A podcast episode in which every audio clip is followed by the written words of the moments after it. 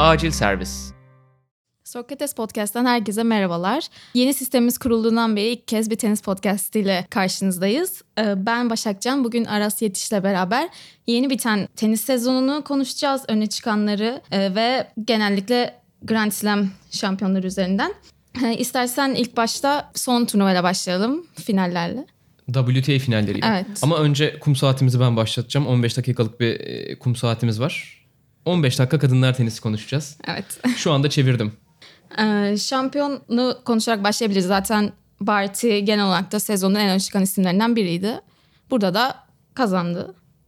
Ya Barty ile alakalı zaten aslında biraz sezonda geri yani geriye gitmek lazım. Geriye giderken beklemediğimiz bir noktada nasıl öne çıktığını konuşmamız lazım. Ash Barty hızlı kortlarda çok iyi oynayabildiğini e, kanıtlamış bir tenisçiydi geçmişte. Ancak sadece hızlı kortlarda değil yavaş kortlarda da neler yapabileceğini en üst perdeden gösterdi. Fransa açığı kazanmayı başardı.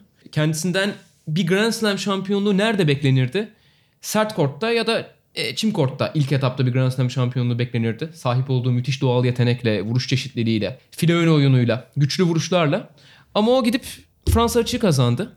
Fransa açığı kazandığı sezonun sonunda e, kapalı sert kortta tur finallerini kazanması da zaten onun aslında üzerine hep konuşulan çeşitli oyununun her zeminde oynayabilme becerisinin bence bir kanıtı. E, kesinlikle sezonun en iyi oyuncularından birisi. Bir numarayı taşıma konusunda bence kumaşı en yüksek olan birkaç oyuncudan birisi. Çok rahat bir karakter. Ne böyle başarıda çok fazla heyecanlanan ne başarısızlıkta kendi üzerine çok fazla yüklenen bir oyuncu. E, geçmişte bununla ilgili zaten sorunlar yaşadığı için tenisten uzaklaşmış ama mental olarak kendisini hazırlayıp e, bir dönüşümün içinden geçip tenise geri dönmüş ve e, bir anlamda ikinci kariyerini e, başlatıp şu anda da ikinci kariyerinde yeteneğinin hakkını verdiği noktaya gelmeye başlamış bir oyuncu. Ash Barty dolayısıyla tur finallerini kazanması çok büyük bir sürpriz değildi. E, ama Fransa açığı kazanması bence sezonun sürprizlerinden birisiydi. E, enteresan da bir turnuva olmuştu zaten. E, oradan bahsederiz. Ama Ash Barty'yi böyle özetleyebiliriz kısaca. Zaten sen de dedin hani bir ara verdiği dönem var tenis yani döndükten sonra da mesela her kazandığında şey fotoğrafı çok çıkıyor. Çok küçük elinde bir kupa tutuyor falan. Hani hep o fotoğraf hani ben de bir yazı okumuştum hani o fotoğraf çok tatlı gözüküyor ama aslında Barty'nin oyunu hiç öyle değil yani çok sert ve hani bunu da zaten herhalde bu sene bayağı gösterdi hani güçlü servisi ve güçlü oyunuyla diye düşünüyorum. Şu anda zaten bir numarayı aldı. Aynen öyle ve e, önümüzdeki dönemde bir numarayı elinde tutacak oyuncu adayları işte Naomi Osaka zaten iki Grand Slam şampiyonluğu yaşadı. E, Bianca Andreescu istikrar bağlamında bence en yüksek e, bir numara olabilme kapasitesine sahip oyuncu. En uzun süre bir numara olma kapasitesine sahip oyuncu e, bu isimler arasında. Ve Ash Barty şeklinde bir 3 bir numara adayı kadınlar tenisindeki ön- önümüzdeki dönemde bir numarayı tutabilecek tenisçi adayı en azından genç jenerasyondan söyleyebiliriz. Tabii Simona Halep var. E, Halep'i de unutmamak lazım bu isimleri sayarken. Evet yani zaten WTA'ya baktığımızda ya çok daha fazla zaten bir çeşitlilik görebiliyoruz ATP'ye nazaran. Yani mesela 4 Grand Slam'inde dö- zaten sen de hepsinden bahsettin teker teker. Hani 4 Grand Slam'inde farklı oyuncular kazandı. Benim için de gerçekten mesela ben de sezona baktığımda Andreescu'yu gerçekten en öne çıkana herhalde koyarım. Ee, Indian Wells'ten... Coco Gauff'u koymaz mısın? Coco Gauff o da erken gibi. tam öne çıkmadı. Ama Evet o da biraz daha erken. Şöyle bir baş gösterdi. Ama tabii o da konuşmaya değer. Ee, ya Andreescu'dan da mesela devam edebiliriz. Hani Indian Wells dedik, e, Amerika açık ve hani özellikle o Andreescu'nun hikayesi de bence güzel. Hani Serena Williams'la o, o maçı ve daha hani sezona çünkü 150 küsürlerde girdi ve şu an hani 5. sırada çok belki de en beklenmedik çıkışlardan bir tanesi ve Kanada'nın da uzun zamandır ilk hatta tek Grand Slam kadın şampiyonu. Ee, Bianca Andreescu sezonun en enteresan hikayelerinden birisi. Aslında zaten kadınlar tenisinde sezon çok fazla hikaye üretti. E, o yüzden e, bu anlamda çok zengin bir seneyi 2019 geride bıraktık. Hani yıl henüz bitmemiş olsa da tenis yılı bitti. Andreescu sezona bir final oynayarak başladı Oakland'da. Julia Görges'e kaybetti. Ve o noktada iyi oynayabilecek oyunculardan birisi olduğunu göstermişti aslında ama kimse gidip e, Oakland finalistinin Indian Wells'i kazanmasını beklemezdi. Indian Wells 5. Grand Slam gibi değer kazanan bir turnuva e, son dönemde. Hatta, hatta son dönemde değil yani her zaman e, çok önemli turnuvalardan birisi olmuştur. E, dolayısıyla Indian Wells'i kazandıktan sonra e, uzunca da bir boşluğu oldu. Sakatlığı nedeniyle e, oynayamadığı bir dönem oldu. O dönemden geri dönüp Kanada'da kazanması, Kanada'da kazanırken müthiş bir görüntü vermesi ve ardından gidip Amerika açığı kazanmayı başarması ki bence daha da önemli olan Amerika açığa giderken konuşulan favorilerden birisi olması. Yani Amerika açıkta böyle bir anlık parlamanın sonucunda kazanmadı turnuvayı. Favorilerden birisi. İşte finalde Serena Williams'la karşılaştı. Serena'yı yenebilir. Eğer turnuvada oynadığı gibi oynarsa veya Kanada'da oynadığı gibi oynarsa e, yorumları yapıldı hakkında. Dolayısıyla bu çok önemli ve gerçekten o da çok enteresan bir oyuncu. E, kadın tenisinde trend biraz 2000'lerin işte 2010'ların başında 2010'ların ortasına doğru tek düzeleşmeye başlamıştı. Biraz sadece güç tenisinin e, ortaya çıktığı, güçlü vuran, topa sert vuran oyuncuların domine ettiği, büyük vuruşların oyunu dikte ettiği bir görüntü vardı. Bu yeni nesle baktığımız zaman Ash Barty ve Andreescu'yu kesinlikle söyleyebiliriz bunlar arasında. E, artık daha çeşitli oynayan, e, vuruşlarının içine yeni varyasyonlar katan, slice'ı, file önüne gelmeyi, drive voleleri daha çok kullanan ama geri çizgide de güçlü. Bir yandan e, harika bir oyun çeşitliliği de göreceğiz. Bahsettiğimiz oyuncu grubunda e, kesinlikle Bianca Andreescu da zaten satır başlarından birisi. Yani Andreescu kesinlikle hani oyun çeşitliliğini zaten sen de söyledin. Çok yönlü bir oyuncu. Onun dışında bir de hani hem korttaki hali hem kort dışındaki haliyle de çok mesela Serena Williams vari de deniyor ona bir getirdiği bir aurası hani mesela Kerber ona sen bir dramalar kraliçesisin bile diyebiliyor yani file önünde konuştuklarında. Bence o da farklı bir karakter getirmesi açısından da çok güzel. Çok sakin. Bence. Böyle Evet. sanki o finallere e, devamlı çıkıyormuş gibi bir havası var. Amerika açık finalinde Serena Williams'la oynayacakken bir maça çıkışı var mesela. Çok rahat. E, maçı kazandıktan sonraki reaksiyonları, turnuva kazandıktan sonraki reaksiyonları e, sanki uzun yıllardır bunu yapıyormuş gibi Bianca Andreescu ama aslında uzun yıllardır bunu yapmıyor. Dediğin gibi sezona 150 numaralarda başladı. Yani mesela zaten o e, şeyden sonra Amerika açık kazandıktan sonra koçu hani kupayı mesela ters tutuyormuş ve hani koç şey demiş yani ben alışkın değilim tabii buna ve Andres şey demiş yani o zaman hani alış zaten alışacaksın hani. Artık bol bol o kupa derece evet kazanacağız. kendine özgüvenli. Belki de Andrescu'dan e, şeye geçebiliriz. Osaka'ya geçebiliriz. Çünkü genel olarak da yeni bir orada bir rekabet mi oluşacak diyorlar. Osaka geçen seneden gelen bir tabii Amerika açıktan gelen bir şey var. Başarısı var ama e, bu sene de bunu devam ettirdi. Zaten ilk turnuvaya sene başına dönersek Avustralya açığı da o kazandı. Osaka'dan da bahsedebiliriz. E, tabii Naomi Osaka hikayesi biraz enteresan bir hikaye. Çok özel bir oyuncu olduğuna şüphe yok. Bir önceki senenin Amerika açığını kazandı. Ondan hemen sonraki Grand Slam'i. 2019'un Avustralya açığını kazandı. E, Sasha Bajin'le çalışıyordu. Koçuyla yollarını ayırdılar. E, o enteresan hikayelerinden birisi sezonun. E, beklenmedik bir Evet, ayrılık. bayağı beklenmedikti gerçekten. Çünkü e, Sasha Bajin son dönemin böyle en gözde koçu olmuştu Osaka'yla çalışmaya başladıktan sonra. işte Kristina Mladenovic'e geçti. Oradan sonra e, Mladenovic'den de şimdi Diana Yastremska'yla çalışacakmış e, önümüzdeki yeni sezonda. Hatta Kim Clijsters'la çalışır mı çalışmaz mı diye sorulmuştu geri dönüşünde. Neyse Sasha Bajin'le yollarını ayırdıktan sonra Osaka'nın oyununda yani belki yollarını ayırmasıyla alakalı değil ama zaten tenisten keyif almadığını belirten bir açıklaması da olmuştu çok iyi gitmedi. Sezonun işte Eylül ayına kadar olan bölümü diyelim. Sonra e, Asya'daki sert kort turnuvaları bölümünü iyi geçirdi. Naomi Osaka. Oralarda zaten Bianca Andreescu'yla da e, çok güzel bir maç oynadılar. Kesinlikle o tekrar havasını bulduğunu, tekrar geçen sezonun sonu işte bu sezonun başındaki haline döndüğünü bence gösterdi. Onun şanssızlığı iki senedir tur finallerinden çekilerek Evet. e, ayrılmak zorunda kalıyor oluşu aslında onun yapısına, onun karakterine çok uygun bir turnuva. Geçen sene 3. maçında çekilmişti. Bu sene ilk maçını bitirdikten sonra çekildi. O konudaki üzüntüsünü ve talihsizliğini dile getiriyor Naomi Osaka ama ya ben orada Nadal bir durum olduğunu sanmıyorum. Nadal her zaman en azından çoğu zaman diyelim sezon sonu turnuvalarına e, çok yıpranmış geldiği için ya çekilirdi ya turnuva içinde sıkıntı yaşardı. E, Osaka'nınki o tarz değil. Osaka'nın bence 2 yıllık bir talihsizlikler silsilesi diyelim. Osaka için erken zaten bence öyle bir yıpranmayı konuşmak için Nadal gibi karar Ya biraz tabii oyun stiliyle de alakalı bu. E, sezon içinde kendini ne kadar yorduğunla, ne kadar sık oynadığınla alakalı. Ve dediğin gibi yani Osaka için erken. Henüz bundan e, bahsedemeyebiliriz. Ama ya, o 3 oyuncu, Ash Barty, Naomi Osaka ve Bianca Andreescu çok büyük heyecan yarattılar. 4 Grand Slam, 4 farklı şampiyon. Evet yani çok iyi bir çeşitlilik gerçekten. Üçü bu oyuncular. Diğeri de Simona Halep. Sevim Ali. Yani sanki Fransa Açık ve e, Wimbledon'ın şampiyonları Yer e, değiştirmiş yer gibi, değiştirmiş gibi. Evet. Yani Halep'ten o kadar dominant bir Fransa Açık finali oynayarak şampiyon olmasını beklersiniz. İşte Ash Barty'den bir benzerini e, Wimbledon'da yapmasını beklersiniz ama işte beklentilerin dışına çıkan bir oyun. Tenis e, kendi hikayelerini yaratan bir oyun. Birçok spor gibi. Ve Simona Halep benim gördüğüm en dominant, en tek taraflı Final maçı oynadı. oynadı belki. Serena Williams'a karşı oynanmış. Ee, inanılmaz bir şeydi. İki sette ve Halep'in hiçbir zaman aslında e, bu seviye bir hücum tenisi oynayacağını tahmin dahi edemezdik. Onun geçmiş kariyerinde ama çok o da özel bir doğal yetenek. E, belki çok uzun boylu veya çok güçlü bir oyuncu değil ve o yüzden biraz toprağı da sevdiği için yıllarca öğütücü tarafıyla ön plana çıktı ama bu kez e, Simona Halep'te oyunu çeşitlendirdiği zaman ne kadar etkili olabileceğini, topa o kadar temiz vurduğu zaman neler yapabileceğini gösterdi. Belki gücüyle değil ama zekasıyla Serena Williams'a karşı oynanmış en iyi maçlardan birisini oynadı.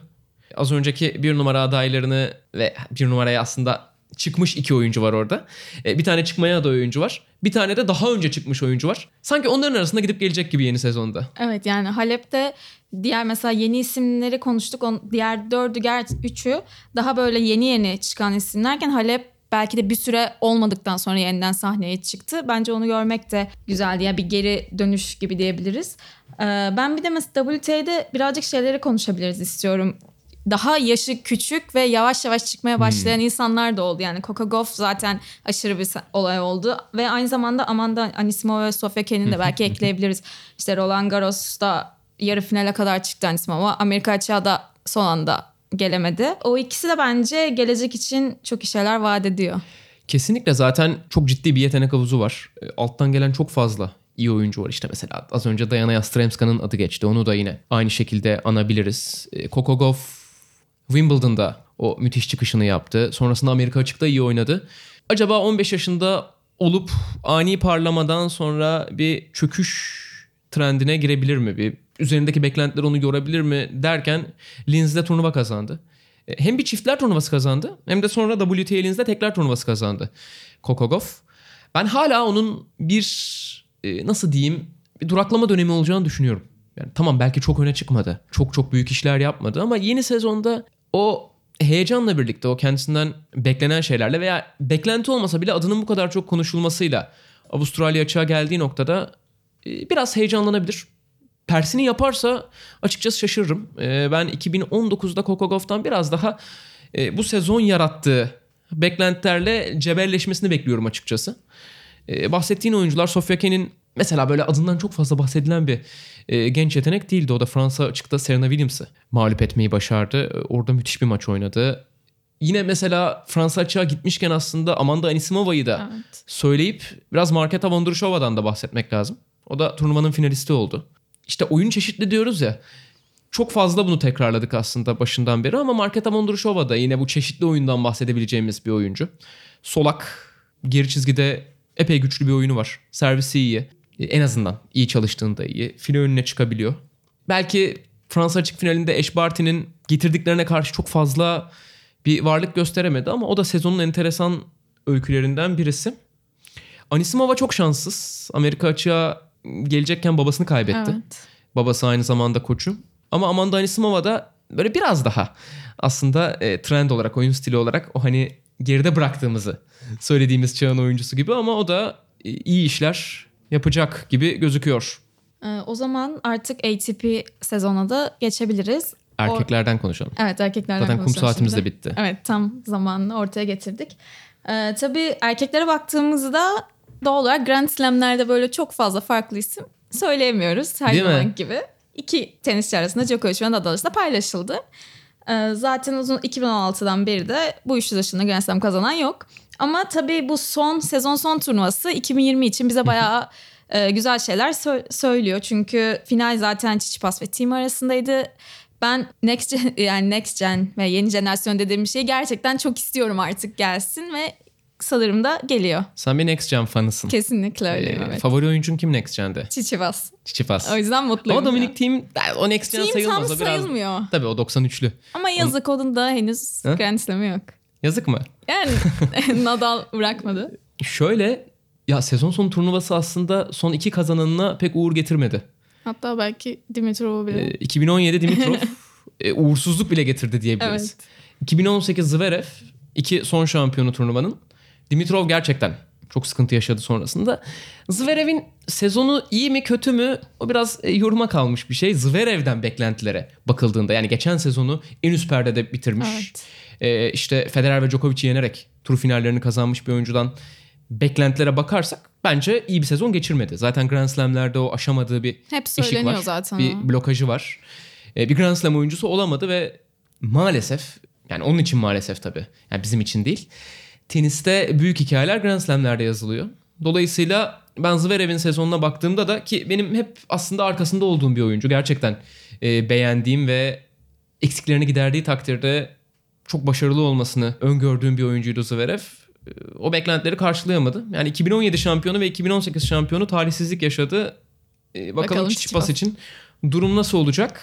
Ee, ya ama final e, hani gerçekten zaten ikinci seti saymazsak belki ikinci sette gerçekten Tsitsipas hani 4-0'ı hemen buldu falan ama onun dışında iki tane tiebreak'e giden set ve gerçekten de iki oyuncunun da sonuna kadar bayağı savaştığı belki Tsitsipas'ı orada öne çıkaran hani öyle bir tenis oynadı ki en belki kritik puanlarda inanılmaz e, şekilde topu çıkarmayı başardı ve ayak oyunları çok etkileyiciydi bence. Mesela aynı az önce Bianca Andreescu'da bahsettiğimiz şey onda da var.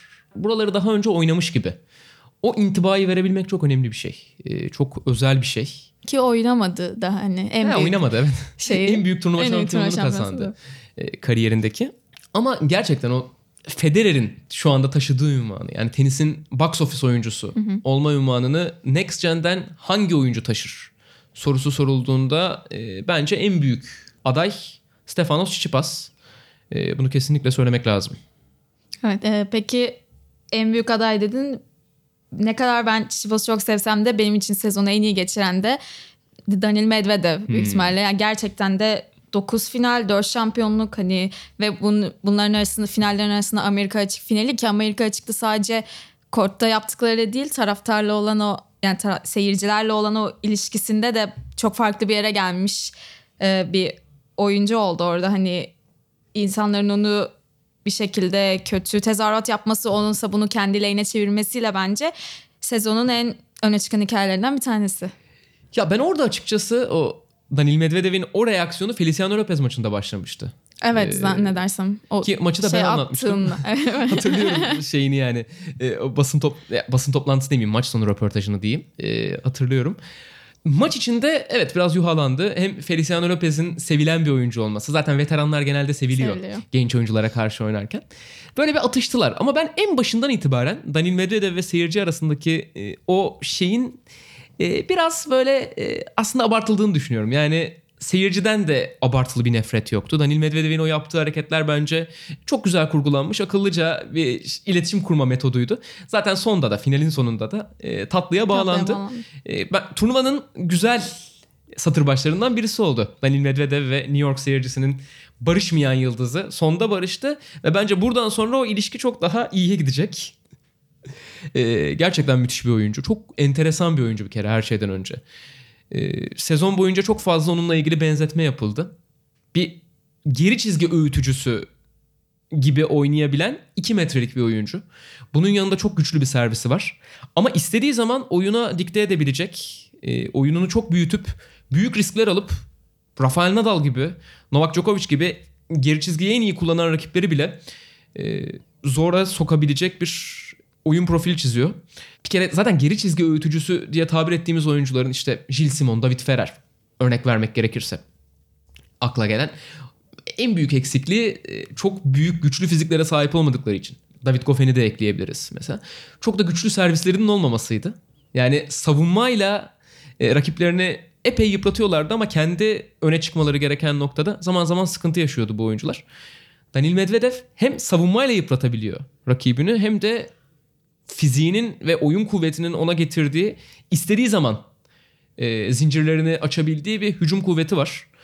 E, dolayısıyla çok çok özel bir oyuncu.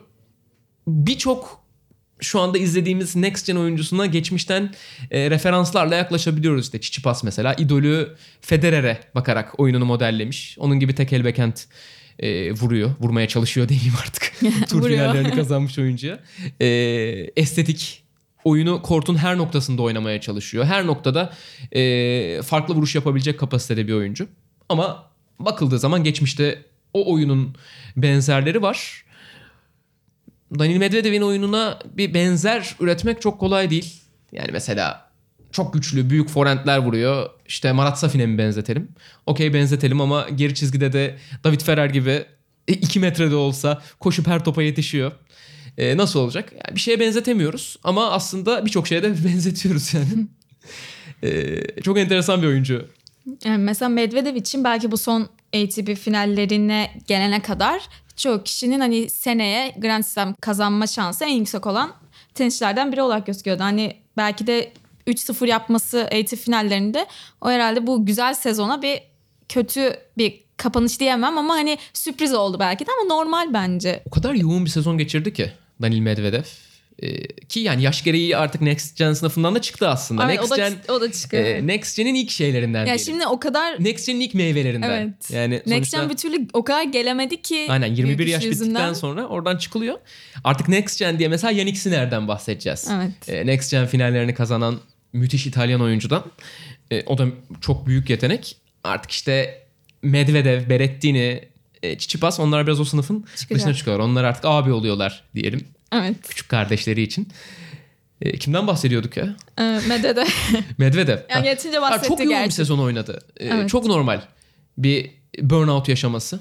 e, Zorlanması ki dünyanın en elit 8 oyuncusunun katıldığı turnuvada da 3 maç kaybettiği için bence sezon sonunda onun yaptığı şeylerden alıp bir şey götürmez. Evet. Hmm, Bakalım yani e, çoğu kişi mesela Zverev dedi 2020 yeni bir Grand Slam şampiyonu getirebilir dedi. Tamam, ben sana bir soru soracağım. Tamam.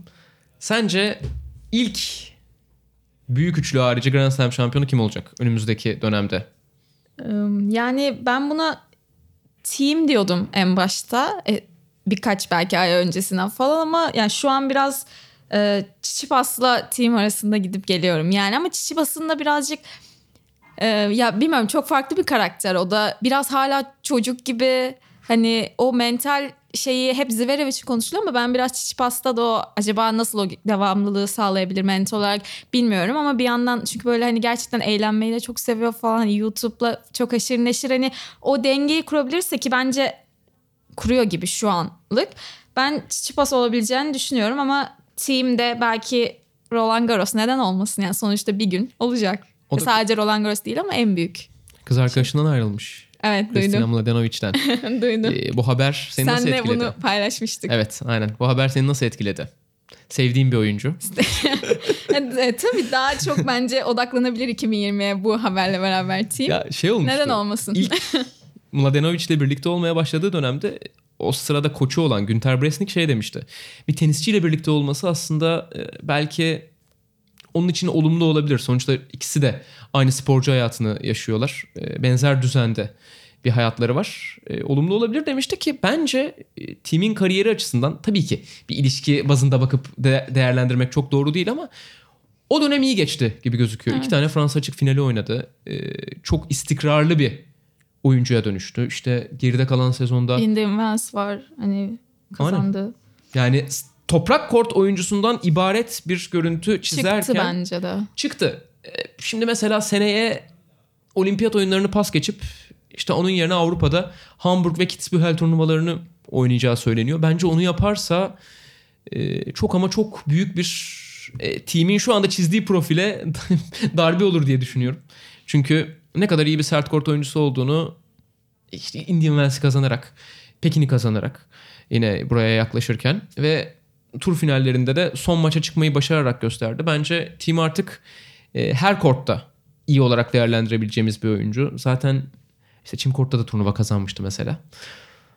Ee, evet Mladenovic ile ilişkisinden geldik buraya gerçi. Evet. Ondan alakasız bir şey konuştuk. Ee, onlar da yollarını ayırmışlar. Ayrılmışlar. En azından öyle söyleniyor. Ben de öyle duydum. Ee, Magazin yaptık biraz. Evet, araya magazin iyidir. Ee, zaten aslında birazcık e, Çiçipas'tan bahsederken Zverev'e de değindik ama aynı geçen senenin şampiyonu. Bu sene de gerçekten de öyle birazcık kendi belki de onun için olan beklentilerin altında kaldı. Hani onun da o bir türlü o Grand Slam kazanamıyor, Grand Slam oyuncusu olamıyor. O mental tarafı çok konuşuluyor. Yani ben onun da hani kazanabilecek aday çok güçlü adaylardan biri olduğunu düşünüyorum ama dediğimiz gibi o eşiği belki de aşması gerekecek yeni sezonda. Zverev. Evet. Kesinlikle. Ee, çünkü artık kafasının içinde bir hayalet gibi oldu. Grand Slam mevzusu. O da bir göz ameliyatı geçirdi. Evet ve bir da daha geçirecek. olacak. Olacak daha olmadı. Ee, tam emin değilim ondan. Yani e, o da bir şeyleri çözmeye çalışıyor. Onun da enteresan bir aslında sezondu. E, menajeriyle uzun süreli menajeriyle ayrıldı. E, yine kız arkadaşından o da ayrılmış O da mesela. ayrıldı evet. Sezonun e, şey bölümünde. Nazar mı var bu çocukların üstünde acaba? olabilir. Kimin ki bilmiyorum ama yani olabilir. e, o da öyle. Yani biraz kişisel sorunlarla da uğraştı. Babasının bir rahatsızlığı oldu. Babası onun en büyük destekçilerinden birisi zaten aynı zamanda koçu. E, koç ekibinde yer alıyor. Biraz kort dışı savaşlarını da verdiği, e, mücadeleleri de verdiği bir sezon. Ben Zverev'in arkasında olmayı sürdüreceğim. Çünkü gerçekten o da çok özel bir oyuncu. 2 metre, Evet. 1.98. Ve e, o 1.98'lik işte biraz Medvedev'e bu anlamda benzetebiliriz. Bunu avantaj 1.98'lik olarak kullanabiliyorlar. e, fiziğini kend, yani kendisi için bir yavaşlatıcı unsur olarak görmüyoruz çok fazla. E, özel bir oyuncu, özel bir yetenek. Hala bakıldığı zaman kariyer anlamında bu artık Next Gen'liği bitirmiş Next Gen sınıfının en kariyerli oyuncusu. Dünya 3 numarası olmayı başardı. 3 tane Masters turnuvası kazandı. Tur finali şampiyonu. Ama Grand Slam'lerde o eşiği aşması lazım. Grand Slam ilk haftalarında kendisini çok fazla yormaması lazım. Ki Grand Slam ikinci haftalarını oynayacak. Asıl Grand Slam denince akla gelen Evet. maçları oynayacak enerjisi kalsın. Tabii dile kolay. Ben de bir Grand Slam oyuncusu değilim. Öyle her ne kadar her ne kadar bu tavsiyeleri versem de e, muhtemelen e, ilk turda takılırdım. Dolayısıyla onun için sorun şu anda Grand Slam'ler. Avustralya açık. İşte o ameliyattan sonra nasıl iyileşecek, ne durumda olacak Ocak ayında Avustralya açığın e, oynandığı noktada. Bilmiyoruz. Sonrasında Fransa açık, Wimbledon, Amerika açık şeklinde bir dört turnuvalık paket vardır kafasında. Evet. Bir şeyler yapmayı düşündüğü. Umuyorum Zverev de iyi işler yapar. Ben seviyorum Zverev'i. Ee, Ya ben de ya bu konuştuğumuz bütün o Next Gen'den yeni çıkan isimlerin ya ben bir şekilde zaten bu başarıları elde edeceğini açıkçası düşünüyorum ama yani şu an ben bu üstlerindeki baskının da birazcık abartıldığını düşünüyorum. Yani çünkü önlerinde o kadar büyük üç figür var ki hani ya zaten çoğu kişi onu, onları geçememiş ve herkes şey konuşuyor yani. Hala herkes Nadal Federer finali görmek isterken bu bence bu ortamda zaten ilerlemeleri yeterince zor. Hani bir de üstlerine sürekli ne zaman kazanacaksınız'a da bence gerek yok. Çünkü bir noktada zaten kazanacaklardır. Hani illa 18 tane kazanmalarına gerek yok. Zaten ya bir oyuncuya kariyerinin en başında e, o Federer'in rekorunu kırar mı? Veya işte kaç Grand Slam kazanır? Çift tanelere gider mi gibi soruları sormaya başlarsan ve hakkında bunu konuşmaya başlarsan bir oyuncunun e, ona kaldırabileceğinden çok daha büyük bir baskı yüklemiş oluyorsun. Maalesef e, bu çok yapılan bir şey. Mesela Dominic Thiem çıkış yaptı. Dominic Thiem kaç tane Grand Slam kazanır? Veya işte Stefanos Tsitsipas çift tanelere gider mi? Zverev of işte kaç yaşında e, Masters turnuvaları kazanmaya başladı. Bu çocuk ne yapar? Neler yapar? Rekorları parçalar mı? Kesinlikle bunu konuşmamak lazım. Bence. Yani Serena Williams inanılmaz bir noktada. Bir genç kadın oyuncunun kariyerinin daha ilk çıkış noktasında Serena Williams'ın rekorlarını kırabilir mi üzerinden konuşulması çok saçma. Bir genç erkek oyuncunun aynı şekilde Federer, Djokovic, Nadal gibi emsallerle karşı karşıya getirilip acaba yaklaşır mı denmesi çok saçma, çok büyük bir baskı. Bir tane kazanacak, sonra iki tane kazanacak. Üç, yani adım adım gider. Evet. Federer'in de o rekorlar işte belki bir 5-6 taneye ulaşana kadar aklında muhtemelen yoktu. Pete Sampras'ın 14'üne bakıp bir okyanus Uzak görüyordu geliyordu, karşısında. evet. Kesinlikle. Yani o okyanus yokmuş gibi davranmamak lazım. Ee, var. Çok büyük bir fark var. Dağın tepesinde bu bahsettiğimiz oyuncular. Diğerleri daha eşeliyorlar aşağıda. Ee, Evet. Adım adım gitmeleri lazım. Ama onların suçu değil. Yani medyanın şu anda hype çağındayız. Ve artık hype yaratmak her şey demek. Dolayısıyla bunlar da konuşulacak. Nasıl başka baskılarla mücadele ettiyse eski jenerasyonlar, e, yeni jenerasyonlarda e, bu sosyal medya çağındaki kolay geri bildirim alabilme dönemiyle ve işte medyanın onları e, aday gördüğü noktanın yarattığı baskıyla mücadele edecekler. Evet mesela hani sen de Serena Williams için konuştun ya mesela daha Andreescu doğmadan zaten Serena Williams mesela kazanıyordu yani veya Federer, Djokovic'in hani Nadal'ın hiç yani şu anki hiçbir tenisçinin başarılı addedilmesi için zaten o kadar kazanması gerek yok. Hani o çok olağan dışı bir dönemdi. 5 Grand Slam müthiş bir kariyer. Bence de yani ama 5 Grand Slam şampiyonluğu Andy Murray'nin yok lazım. mesela. Yani 3 Grand Slam şampiyonluğu müthiş bir kariyer. Evet. Bir Grand Slam şampiyonluğu bile inanılmaz. Yani sadece e, çok çok az tenise başlayan çocuğun günün birinde e, başarabildiği bir şey bu. Bir tane Grand Slam kazanmak. Dolayısıyla biz ekstrem olan şeylere o kadar alıştık ki Evet. içinde bulunduğumuz dönemde. Yani 3 tane oyuncu oynuyor. 3 tane oyuncunun bir tanesinin 20 Grand Slam şampiyonluğu var. Bir tanesinin 19 Grand Slam şampiyonluğu var. Bir tanesinin 16 Grand Slam şampiyonluğu var. Bu manyakça bir şey. E, Akıl almaz bir şey. İnanılmaz. E, herhalde Chris Evert ve Martina Navratilova'dan beri böyle aynı anda bu kadar çok Grand Slam'i tutan birkaç oyuncu karşı karşıya gelmemiştir. İşte ve Steffi Graf'ı da yine o döneme yani kadınlar tenisinin 80'leri ve 90'larının başına e, koyabiliriz. E, o dönemden beri acayip mesela bakalım kadınlar tenisinde şu anda Serena Williams 23 ile zirvede hemen arkasında kim var? E, Venus Williams var. Evet. Onun da arkasında Maria Sharapova var. Venus Williams 7, Sharapova 5 olması lazım. fark. Aradaki Ya, inanılmaz. makası görüyorsun yani. Evet. Yani 7 inanılmaz bir kariyer. 5 inanılmaz bir kariyer. O 23 çılgınlık. Evet. Yani bir de hani belki kapamadan önce birazcık e, şey de konuşabiliriz. Nasıl mesela şu an yeni oyunculara bu siz ne zaman kazanacaksınız soruları çok geliyorsa hani bu e, büyük üçlüye de bu aralar en çok gelen sorular herhalde ne zaman bırakacaksın ne zaman bırakacaksın. Yani en son e, üçünün bir masaya toplandığı bir BBC bir program yapmıştı. Orada da diyor yani e, ne zaman birimiz bırakırsa diğerimiz de o zaman bırakacak diye artık hani cevaplar or- şakaya geldi çünkü çok sıkılmış olsa gerek hepsi. E Federer de e, çok iyi durumda olduğunu söyledi. Evet. Çok kısa bir süre önce daha oynayabileceğini. E, E, Nadal e, geçenlerde birincilik kupasını kaldırırken dedi hani hiç kimse düşünmüyordu belki o sakatlıktan sonra ama şu an 33 evet, yaşındayım ve yani buradayım. 30'larında Rafael Nadal'ın 30'larında en çok Grand Slam kazanan oyuncu oldu çünkü. Evet. Son Amerika açıkla birlikte. Kimse tahmin edemezdi o dizlerinde yaşadığı problemle birlikte herhalde 30 gibi kariyeri sona erer. Çok çok iyi bir kariyer olarak. Ne olursa olsun perdeyi kapatır diye düşünülüyordu. Keza Onun yerine de hani veteranken dünya bir numarası Evet. olan yani bir veteran olarak dünya bir numarası olur mu Rafael Nadal diye bana 10 sene önce sorulsa olmaz herhalde derdim.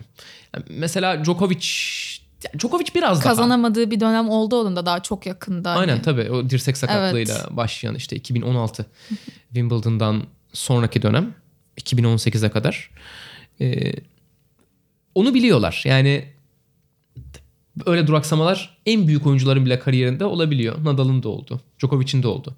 Ee, daha kısa olmakla birlikte Federer'in de oldu.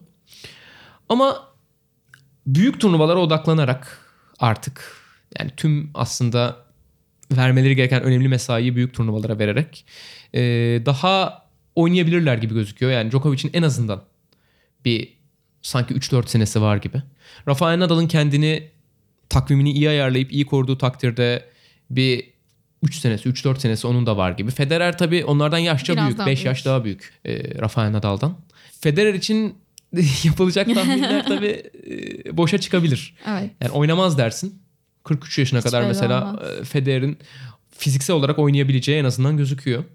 Ona sene biçmek veya işte süre belirlemek çok zor. Ama e, ya tabii ki o sorular gelecek. Yapacak bir şey yok. Evet. Ne zaman emekli olacaksın diye 38 yaşında bir Federer'e sorulur. Umarız hayır demeye devam eder. Yani kimse onların gitmesini istemiyor. Bir noktada da bir devir değişecek. E, Onu da bu- bekliyoruz. Ben onun da istiyorum. Sen istiyorsun Ben artık. istiyorum Ee, artık. Ya yeni jenerasyon şanslı. Çünkü mesela e, Federer'in işte 2003'te ilk Grand Slam'ini kazandığında oynayan tenisçilere bakalım. Andy Roddick, Marat Safin, David Nalbandian, Juan Carlos Ferrero. E, bunlar hepsi şampiyon kumaşı taşıyan gayet iyi oyunculardı. E, Federer muazzam oynayarak işte sonrasında Nadal da çıktı zaten. E, o jenerasyonun birçok üyesini çok e, başarı anlamında beklentinin altında tuttu. İşte sonra Songalar, Berdihler, Wawrinkalar bir yeni bir yaş grubu geldi. Juan Martin Del Potro çıktı. 90 jenerasyonu Miloš Raonic, işte David Goffin, Kei Nishikori gibi oyuncular geldi. Marin Cilic var. E, arada tabii Grand Slam kazananlar da oldu bunların içinde ama genel olarak birçok jenerasyon, birçok çok iyi oyuncu grubu. Başka tenis tarihi dilimlerinde oynasalar 5 artı Grand. Slam kazanabilecek oyuncular belki. Yani çok daha eksik bitirdiler kariyerlerini. Yeni jenerasyon biraz Daha yaşlı büyük gibi. üçlüyü yakaladığı için Evet. e, şanslı. Çünkü o mental kırılmayı büyük üçlü karşısında e, çok fazla yaşamadılar. e, yenebilecekleri dönemde bu oyuncularla karşılaş, karşılaştılar. Tabii ki hala daha çok kaybediyorlar belki ama Ama hala e, en azından kafalarında o mesela David Goffen'in yaşadığı ben Djokovic'i nasıl yeneceğim dilemması yoktur. Veya işte daha da geri gidelim. Songa'nın Rafael Nadal'a karşı yaşadığı ben nasıl bu maçları kazanacağım düşüncesi, bu adamla karşılaştığımı nasıl yeneceğim düşüncesi yoktur. Bu örnekler çoğaltılabilir yani. Ama bu çocuklar yenebileceklerini gördüler büyük üçlüyü. E, zaman da onların yanında, yaş da onların yanında ve dolayısıyla artık büyük turnuvalarda biraz daha odaklı ama e, Masters turnuvalarında veya işte daha ufak turnuvalarda 3 setten oynanan sezon sonu finali gibi turnuvalarda e, daha sürprizlere gebe bir erkekler tenisi bizi bekliyor önümüzdeki Evet, birkaç senede. Artık nasıl bu sene kadınlar için 4 ayrı turnuvada 4 şampiyon konuştuysak erkekler için de o günler gelecek gibi. O zaman çok teşekkür ederim Aras. Ben teşekkür ederim. Genel bir sezonu değerlendirdik. Bizi dinlediğiniz için çok teşekkür ederiz. Hoşçakalın. Hoşçakalın.